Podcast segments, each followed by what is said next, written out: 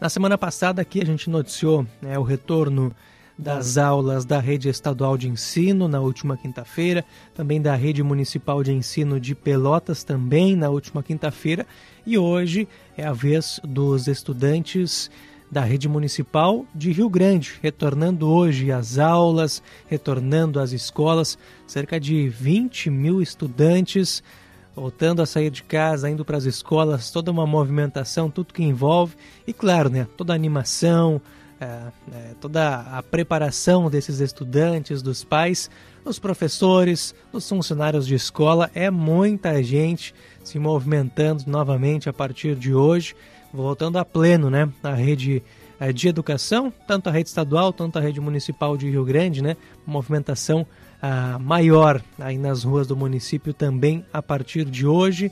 Enfim, início das redes, uh, o início do ano letivo na rede municipal de ensino.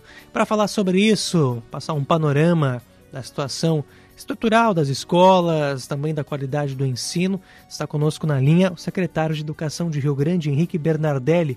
Secretário, bom dia. Tudo pronto? Qualquer situação geral aí da rede municipal de ensino, tudo certo para o início desse ano letivo? Bom dia, Felipe. Bom dia aos ouvintes.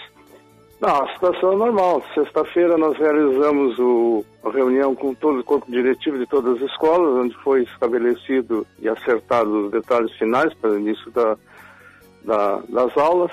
Né? Essa semana, na realidade, é a semana de acolhimento, ainda vamos fazer, estamos procedendo alguns ajustes de matrículas, né? mas está tudo preparado para um início normal sem sobressaltos. Secretário, qual, quantos alunos que estão voltando às aulas hoje? São quantas escolas, quantos professores? Faz um panorama geral assim ah, de quantas pessoas estão sendo Sim. movimentadas nesse início. Bom, na rede municipal nós temos atualmente 75 escolas, né? entre escolas de campos, anos iniciais, educação infantil e anos finais. É, na realidade, uh, se espera em torno de 20.500 alunos matriculados na rede. A rede consta com cerca de 2.400 uh, eh, professores atuando em todos os níveis. Né? E esse é o quadro da, da, da SMED. É, secretário, na, na última semana aí a prefeitura chegou até a divulgar um material sobre algumas ações para evitar a falta de professores já nesse começo do ano letivo. É uma situação que já, já vinha acontecendo, né? Uh, remanejo e convocações. Gostaria que o senhor explicasse um pouquinho quais ações que foram tomadas para evitar a falta de professores e se esse problema realmente foi sanado. Está começando hoje ano letivo com o quadro completo, sem falta, ou ainda existe algum problema a ser resolvido? A, a, a situação de falta, falta de professores ela é provocada né? E, e na realidade é, é pontual. Ela é provocada por uh, aposentadorias, demissões, é, laudos médicos de afastamento, né? E às vezes, em algumas escolas, não existe a possibilidade de substituição imediata. E isso provoca a falta de professores. Isso foi potencializado, basicamente, é, o ano passado, por uma posição do Sindicato dos Professores, que transformou isso numa ação política. Mas é um fato, eu não diria normal, mas é um fato que ocorre na, na em qualquer rede é, escolar, né, que por afastamento de professores tem um processo burocrático para substituição que às vezes demora três, quatro meses. Enquanto isso, não havendo a possibilidade de uma substituição imediata, é, mesmo provisória, né, provoca a, a falta de professores. Porque na rede, na realidade, nós contamos com um número de professores suficientes para atendimento é, geral da, do funcionamento, tanto na parte administrativa como na parte efetiva de aulas.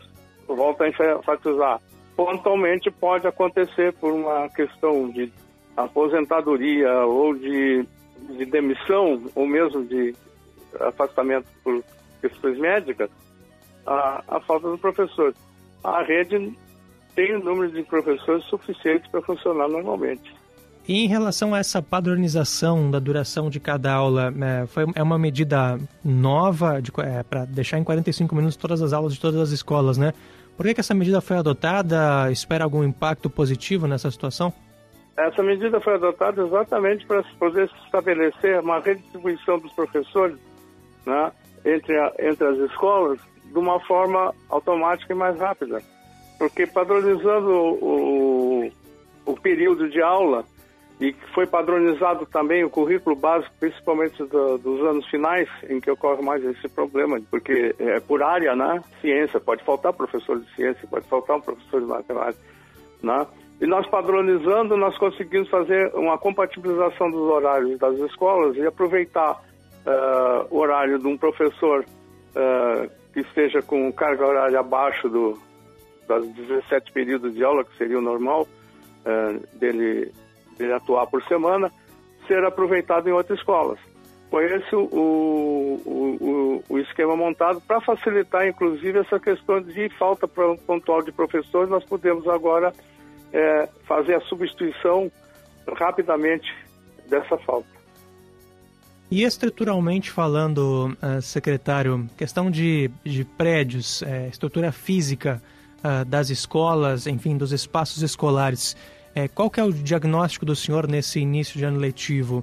É, existem ainda pontos a, a serem uh, melhorados, consertados? É considerada satisfatória a situação estrutural nesse momento das escolas de Rio Grande?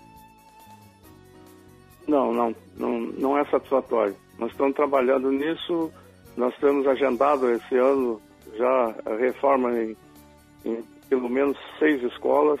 Nós precisamos expandir algumas escolas porque nos últimos oito anos na administração anterior não foi feito nada em relação à manutenção e expansão das escolas. Nós encontramos, quando assumimos a, a secretaria, muitas escolas com salas de aulas interditadas por questões de, de defeitos em telhado, de chuvas intensas ou até, até desabamento de telhado.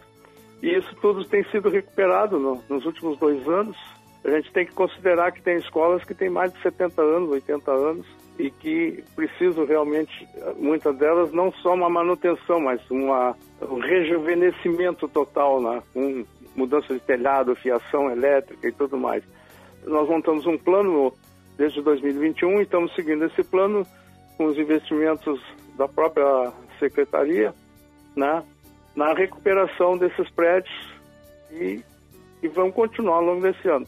Além disso, nós retomamos a construção de escolas, principalmente escolas de educação infantil, obras que estavam paradas desde 2012, que passaram oito anos do governo anterior paradas, nós retomamos e estamos já entregamos uh, duas o ano passado, esse ano pretendemos entregar mais sete, finalizando essas obras e abrindo cerca de mais de 1.800 vagas de educação infantil uh, na cidade de Rio Grande. Quais são as situações mais críticas que o senhor apontaria nesse momento eh, em relação à estrutura das escolas? Situações que vão receber uma intervenção uh, primeiro os mais críticos são em relação a exatamente o que está falando, telhado, né? E, e, rede elétrica, rede elétrica às vezes antiga que não está adequada às demandas uh, atuais, né? De Sim. sistema de computação e tudo mais, ar-condicionado, assim por diante.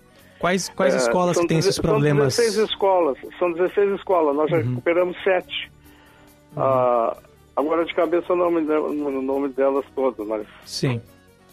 A é. última que está sendo feita a, a, o, o, trabalho é a Baluar Bando, que está tá terminado, é até uma firma de engenharia de Pelotas que está fazendo a recuperação.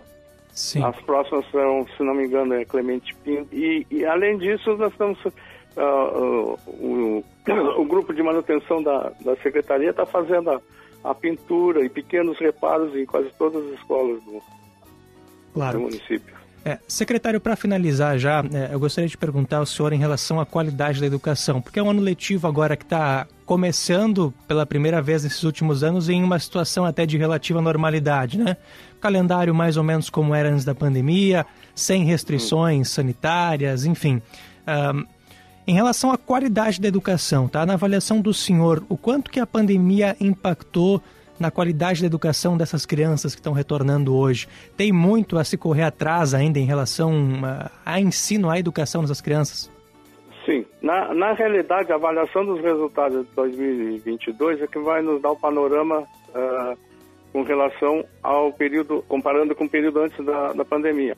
A cidade de Rio Grande apresenta um índice de DEB é, em relação ao estado bom, ele está acima da média da, é, do, do estado, o, seu índice de desempenho. E nós pretendemos manter isso.